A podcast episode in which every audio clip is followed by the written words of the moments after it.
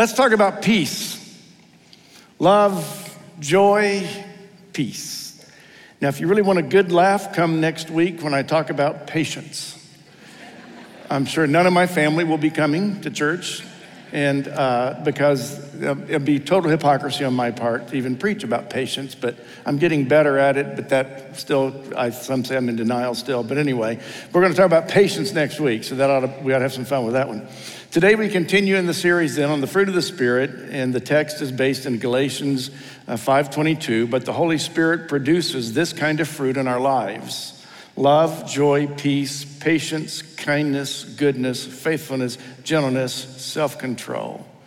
And those come exclusively from the Holy Spirit at work in our lives, who comes into our life when we invite Jesus Christ into our life to be our leader, our Lord, our Savior, our forgiver.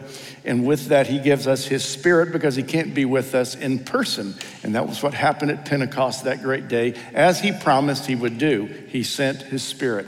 So the Holy Spirit we're talking about is literally the Spirit of Jesus Christ. Uh, he's not in flesh, but he's certainly in our hearts and lives and our minds, and we celebrate that. An interesting thing I saw this week and learned about these fruits of the Spirit, there's nine of them, and uh, someone, some theologians have, have divided into three categories, and I think they're right. Three categories here. Uh, the first three, the first category is love, joy, and peace. And so these three, love, joy, and peace, are the inner attitudes we have that are anchored in God. We want to be people who will love, we want to be people who have joy, we want to be people of peace. But those are the inner attitudes. Those are our job. Those are our work that we ask the Spirit to do inside of us. The second group is the next three patience, kindness, goodness. Now, these are relational qualities that we express to others. So, in other words, I want to be patient with others. I want to be kind to others. I want to practice goodness to others. I want to bring good things to people in my life. And then the third category, the last three words of the nine faithfulness, gentleness, self control these are personal qualities that will guide our individual conduct. We're going to be faithful, we're going to be gentle, we're going to pray and have self control.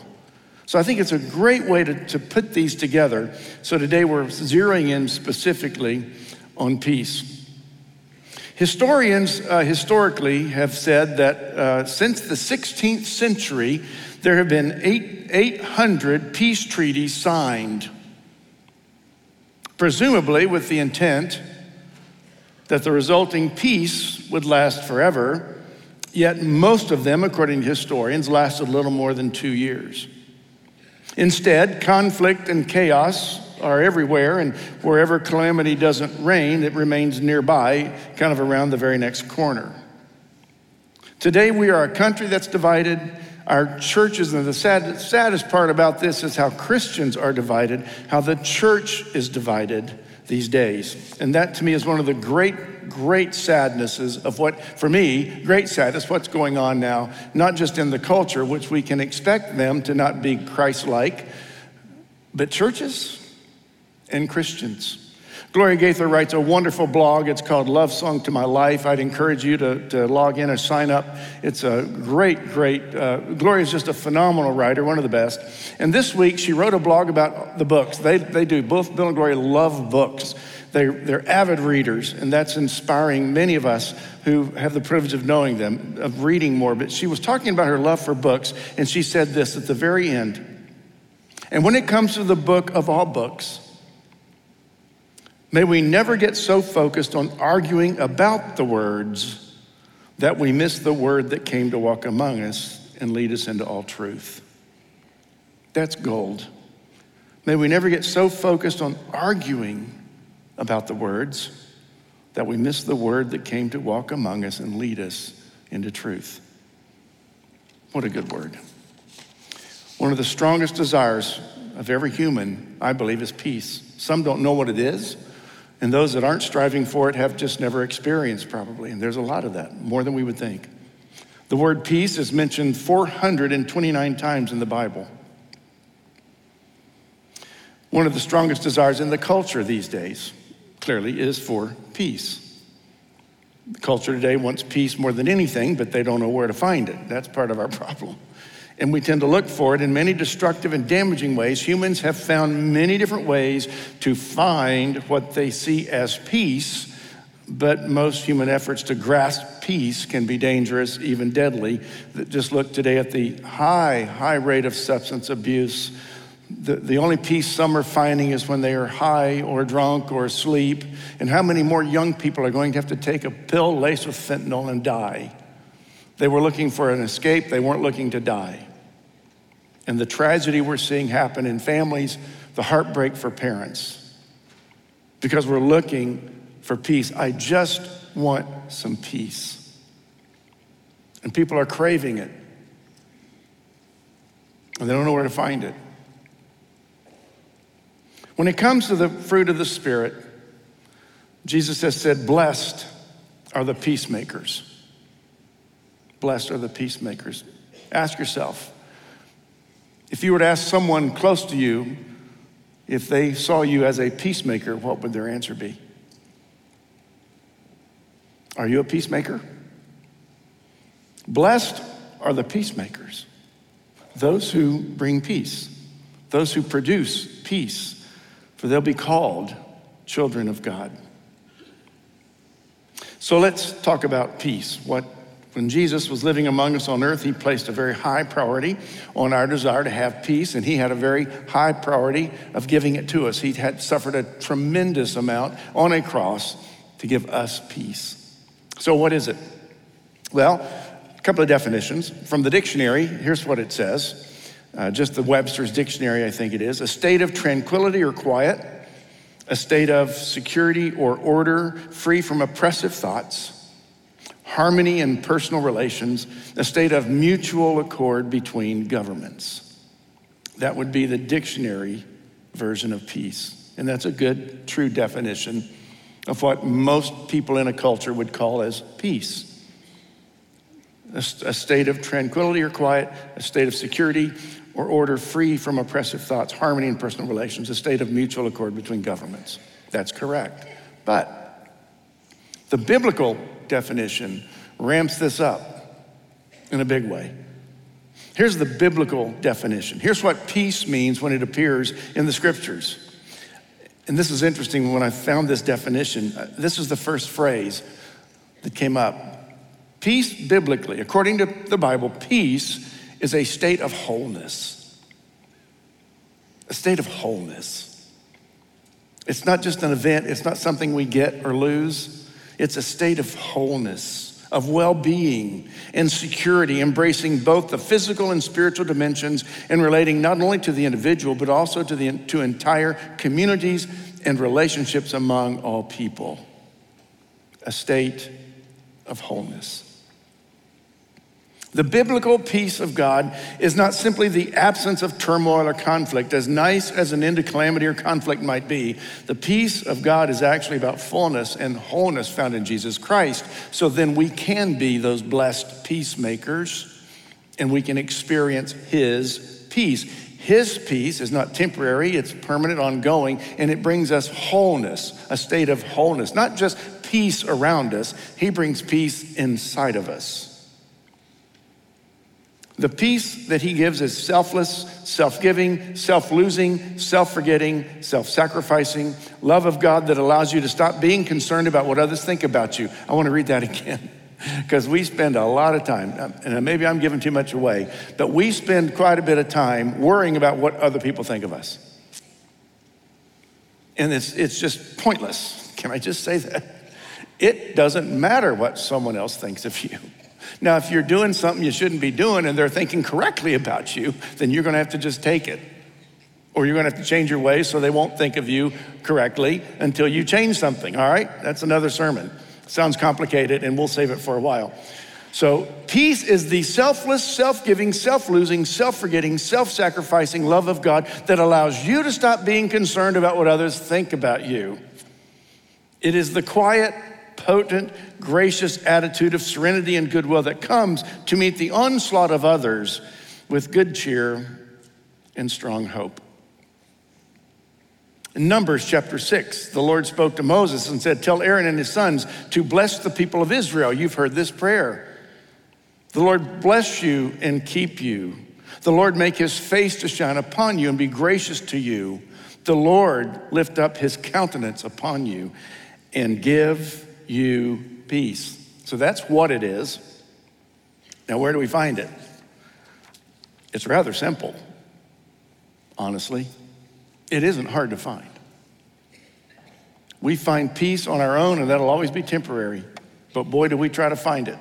And we think something is going to give us peace. And if it's anything we can acquire on our own without God's help, it's not going to give you peace.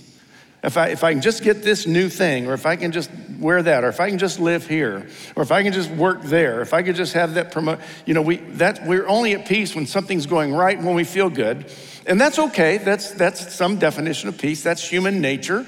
There's nothing wrong with sometimes wishing for something more, particularly if it's something you believe would help you uh, as a Christian, help you as a person, help you as an employee, or help you as an employer. But we are, when we are looking for things outside of us to bring us peace, it will be temporary at best. I find peace, I've said this before, I find peace on a beach. I really love being at the beach. Just roll me in. I just, I, I love to be there. I can sit there all day, sometimes just staring at the ocean. It's kind of creepy, but that, I like that. Kim loves the mountains, as you know, and so we go to the mountains a lot. Um,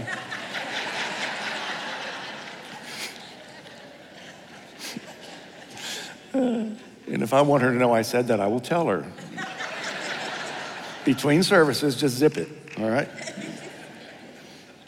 But so, yeah, we can, we can be in the mountains and it is very peaceful there. I, I got to tell you, it's just incredible peace. The mountains and the water and those things that we enjoy in the mountains. And so it is with the beach. But you know what? In our case, we have to leave the beach. we have to leave the mountains. It's about a 10 hour drive to get to either of those peaceful places. And really, uh, by driving it, you don't have much peace left when you get there. You, you get peace while you're there, and then you lose all of it coming back home. So it's temporary at best. But it is a place that is peaceful while we're there and enjoyable. But it's a place we can find a little bit of peace for a little bit of time. But we're not talking about that kind of peace. The peace that we all can have is a second away, just with an ask of the peacemaker who gives us peace. His name is Jesus. We find it in the Bible. We find peace in his words. We find peace in prayer. We find peace in meditation. Sit still and be quiet for a while. Think, pray, write. Peace is not hard to find, it's available. It's interesting. In today's world, we are surrounded by a great deal of turmoil, as you know, in the United States and, around the world. And every time we have great difficulties as a country, there are those that are certain it's the sign of the end times. People are always saying, oh, gee, we get real curious. Um, lines get long to hear about the, the explanations of the end times. Not, we ought to be studying the end times. I'm not saying that we ought to have some clarity about what the Bible does say about when the end comes. But there have been many times in my life as a preacher's kid when there have been people predicting that it's getting close. Now, if you're saying it's getting close, you mean it could be a couple thousand years closer than it was. There's some point to be made there. But we always try to predict, well, this must be, he's coming back soon. I certainly hope Jesus comes back soon. And I, I hope he does too. But it could be a while. And Jesus, frankly, he said, No one knows when the Son of Man's going to come back. He doesn't know. Only God knows. Predict all you want. It's good. It's fun. It's unique. It's knowledgeable to learn some of those things, those uniqueness things that take place in a culture, and how that will ultimately, it all points to the fact that He will return someday and take us to be with Him. But so often we think it's never been this bad before, and that's not true. You got to go back to the times when my parents, or even in my grandparents' days, think about when the country went through the Great Depression, one of the most difficult times for, the, for everybody in, in this country. Think about Pearl Harbor 180 U.S. aircraft destroyed, 2,400 plus Americans killed. Think about planes flying into the World Trade Center, killing nearly 2,800 people. Hardly a week goes by anymore that somebody's getting shot by someone who's just angry. So this isn't really peaceful moment, you can say in this country. But that doesn't mean we can't be at peace and have peace and live in peace. I, I, I love the gospel song. I think Bill wrote it. Things are going to get better either way for us. For the believer, things are going to get better either way. Now, it may not get better in my lifetime or yours, but it's going to get better either way. And I, it's worth waiting for. Jesus said in Matthew 23, uh, 24 36, No one knows the day or the hour, but we can trust him, we can wait patiently for him. I believe he will do what he said he will do. We also have to remember that Jesus was born. Why would God send his only son into the world in one of the more difficult political moments in history? Rome was the only world power that mattered in those days. They became power with what is called a shock and awe strategy of warfare, where they literally used scorch and burn techniques. These are the Romans, burning everything in their path, killing anyone who stood in their way. One Roman general, general was famous for carrying out 500 crucifixions a day. Can't imagine that, but that's what history tells us. Another Roman general came into a small town, enslaved 30,000 people. Those were not peaceful times by any means. If I were God, I might have said, God, this, would, you think this is a good time to let this happen? Why don't we wait till things are a little more peaceful down there? And, and maybe, maybe God might have said, it's not going to get much better than this. This is just humans being humans. But it was now, it was time, and now's the time. No matter what's going on on earth, now's the time when Jesus would come. Luke says Jesus was born in the days of Caesar Augustus. It's not about it being a date, it reminds us of how the world worked in those days. And it was a brutal, ugly moment in history. Nothing about the birth of Jesus Christ was very peaceful by the world standards. But we know there was something very different, a different kind of peace in that stable where they were when, when God Himself entered the world. I've told you this before, it's been quite a while, uh, but uh, the, of course, when I say it's been quite a while, it could have been last Sunday, but uh, it's been for me quite a while. So, my dad and, and my California family, as I call them, attended uh, St. Andrew's Presbyterian Church in Newport Beach. Beautiful church, um, just, great leadership there. And so, when dad passed away, his funeral was there at St. Andrew's Presbyterian. And so when we got to the church, and we'd been there several times already, but when we, this particular visit to the church for the funeral, the church had these massive banners hanging off the side of the building. And you could see them. Was, uh, the, this church is nestled in this beautiful little community right off Pacific Coast Highway. Uh, just beautiful area. And a lot of people out walking, and, and there's, uh, you can walk to some of the little stores and shops and things, and, and beautiful, more smaller cottage type homes, but it's a beautiful area.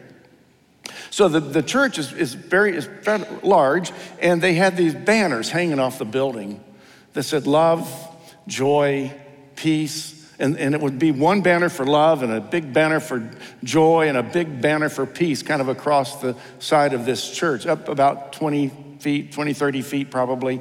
And you could read those signs from a block away pastor told me a story. I, I, was mentioning the banners and, and how that was so, I thought it was very uh, great, a special idea. And he said this Well, on a particular morning, a, neighbor lady walking, just out walking, decided to stop at the church. The receptionist is easy to find. The door's right there. You can see where the reception desk is. So she walks into the church, up to the reception desk, and she says, I see you're advertising peace.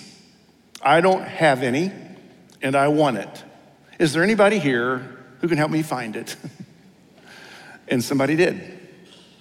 And she found it. Peace. It's not dependent on the kind of peace that we might have in this world between people, between countries, between political parties. We're talking about another kind of peace that supersedes that and allows us to have peace in all circumstances to be at peace. So, what is it? Where do we find it? And then the third question we'll ask, and the final one is what steals it? Did this last week on the word joy. What steals our peace? That's a similar list last week, same stuff. Maybe some other, other additional words now. Stealing our peace. What's going to steal it? Well, I'll tell you one thing that'll steal it is when you try to control something or you try to control someone. That's a quick way to not have any peace. Quick, quick way. Financial stress. Buy, you know, you've heard me say this a million times buy things we don't need with money we don't have to impress people we don't even like. That's why Dave Ramsey calls it financial peace. Because when there's financial problems, there's nothing peaceful about that. It's terrible. It, most of us have been there. You know, I had to learn in my 20s that the uh, credit card, my first one, it was incredible. I just, I used that baby too. And then you get the bill. And then you look at the interest rate. And then you realize I can't pay that all at one time. So you start making payments. I did that for a while and learned, thank God I learned early. And that wasn't going to go. There was no peace in that. But sometimes when we're, we're just financial stress is probably one of the biggest pressures we often face because the uncertainty we all clearly that people face in the job market and in this world we live in. Attitudes, the attitude that says, I'm better, I'm better than someone else, you get arrogance will really steal peace. I wish I was like someone else, that's a great thief of peace. Or when we are angry, I can't stand so and so, that's a, that's a peace killer. We, and the list just goes on. We have habits. Habits, hurts, and hangups are the phrases we use over in Celebrate Recovery. Habits, we have hangups, we have hurts. Those things steal our peace. We have uncontrolled desires. We, we have relational stress and turmoil, addiction, and the list goes on and on and on. But Jesus offers something different, a different kind of peace. It's wholeness, wholeness, fullness, 24 7. In Christ, we can be at peace in the worst of circumstances, in the worst places you can imagine being. Let me give you a quick list of verses that you'll find in the Bible. And this is just a sampling, this is just a few. Romans 5 1 Since we've been made right in God's sight by faith, we have peace because of what Jesus Christ our Lord has done for us. Colossians 1:20 and through him, Jesus, God reconciled everything to himself. He made peace with everything in heaven and on earth by means of Christ's blood on the cross. Colossians 3:15. And let the peace that comes from Christ rule in your hearts. Let his peace rule in your hearts. For as members of one body, you are called to live in peace and be thankful. Acts 10:36. There is peace with God through Jesus Christ. Ephesians 2:14 for Christ himself is our peace. Isaiah 9, 8, 9 6. We'll start reading this here in about a month and a half. For unto us a child is born, to us a son is given, and he will be called Wonderful Counselor, Mighty God, Everlasting Father, Prince of Peace. John 16, 33, Jesus said, I've told you these things so that in me you may have peace, because in this world you'll have trials of many kinds, but take heart, I've overcome the world. John 14, 27, peace I leave with you, my peace I give you. I do not give to you as the world gives. Do not let your hearts be troubled, and do not be afraid. Matthew 5, 8, blessed are the peacemakers, for they'll be called children of God. Let me stop right there. Come back to a question. Would someone close to you say that you're a peacemaker? Because the Bible says here, blessed are peacemakers, for they'll be called children of God. Boy, that's another sermon in, in itself. Peacemakers are people that know this, this argument's just not worth having. There are things best left unsaid. Peacemakers cannot be judgmental of others or where they all disagree or what they have in, what they don't have in common. We, we don't have to be known for what we're against. I'm not saying peacemakers are weak or wimpy or don't take a stand. Not at all. I'm just saying a peacemaker knows what really matters in a conversation or in a relationship. Blessed are the peacemakers, for they'll be called children of God. Matthew 6 34. Do not worry about tomorrow, for tomorrow has enough worry itself. Each day has enough trouble of its own. Don't worry about tomorrow. Philippians 3 13, 14. One thing I do, you know this one, forgetting what is behind, straining toward what is ahead, I press on to win the prize for which God has called me heavenward in Christ Jesus. The Bible has much to say about this. One of our trips to Colorado several years ago, uh, I was out. I'm errand boy. That's my official title. I'm the errand boy. I, will go pick up this and go get that. And what, I, I, don't know why I like that, but I do.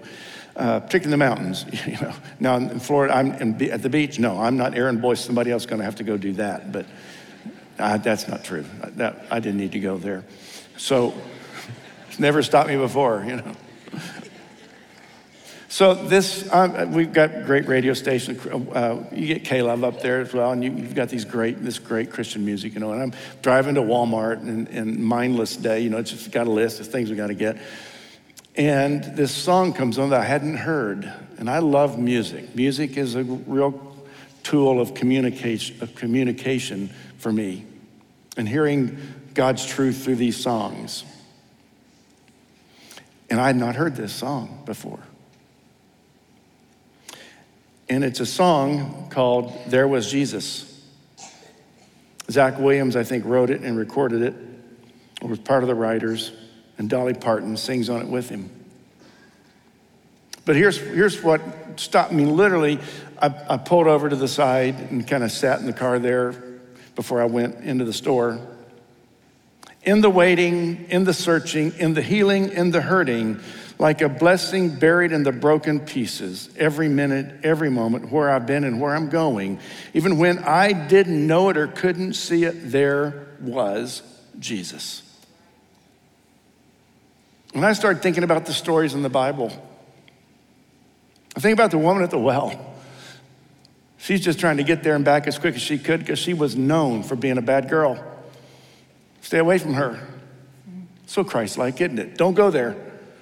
Don't get near her. And Jesus, there was Jesus at that well. And you just start taking these stories where Jesus shows up. And I just couldn't get that out of my head how Jesus shows up and the places he'll show up when you least expect him. And the reality that there are times he is showing up for us and we can't see him because we're not looking for him. Oh, I love that thought. What a great thought. Ron Mehl, pastor, I've read his books. He passed away years ago due to cancer. I'll close with this. In my life, I found that peace doesn't come from obtaining the answers, but from giving the situation to Jesus Christ, the Prince of Peace. I'm not talking about some kind of grim fatalism here where you say, oh, well, what will be, will be. No, he says there's a vast difference between surrendering to the circumstances and surrendering to God. When you give the situation to God, now listen to this one. This sentence is the best one. When you give the situation to God, peace results because He becomes responsible for the outcome. You've heard that before around here. He becomes responsible for the outcome. If you don't give it to God, in essence, you're making yourself responsible for your own outcome. So before I pray and we close, I want you to close your eyes. I'm going to read something, and then I'll pray. Our prayer teams will make their way to the front of all of our rooms if you'd like to have someone praying with you. And maybe you've had some difficulty lately finding peace, and you would like that to come back. Maybe someone can pray for you that you'll turn to Jesus and find that peace. If you'll just close your eyes and let these words sink in. The Lord is our shepherd. We have everything we need. He lets us rest in green pastures. He leads us to calm water. He gives us new strength. He leads us on paths that are right for the good of His name. And he, even if we walk through a very dark valley, we will not be afraid because He is with us. His rod and the walking stick comfort us. He prepares a meal for us in front of our enemies. He pours oil on our heads and He fills our cup to overflowing. Surely goodness and love will be with us all of our life, and we will live in the house of the Lord forever. Father, we thank you so much for your gift that you've given us through Jesus Christ, the gift of peace. Father, thank you that we can be at peace regardless of where we are, regardless of what's going on around us, regardless of all that is wrong in this world. And Father, we want that peace. And I pray for those who don't have it but now have discovered that they can get it. And I pray they would ask for it. And Father, we do thank you for the peace we have found in Jesus Christ.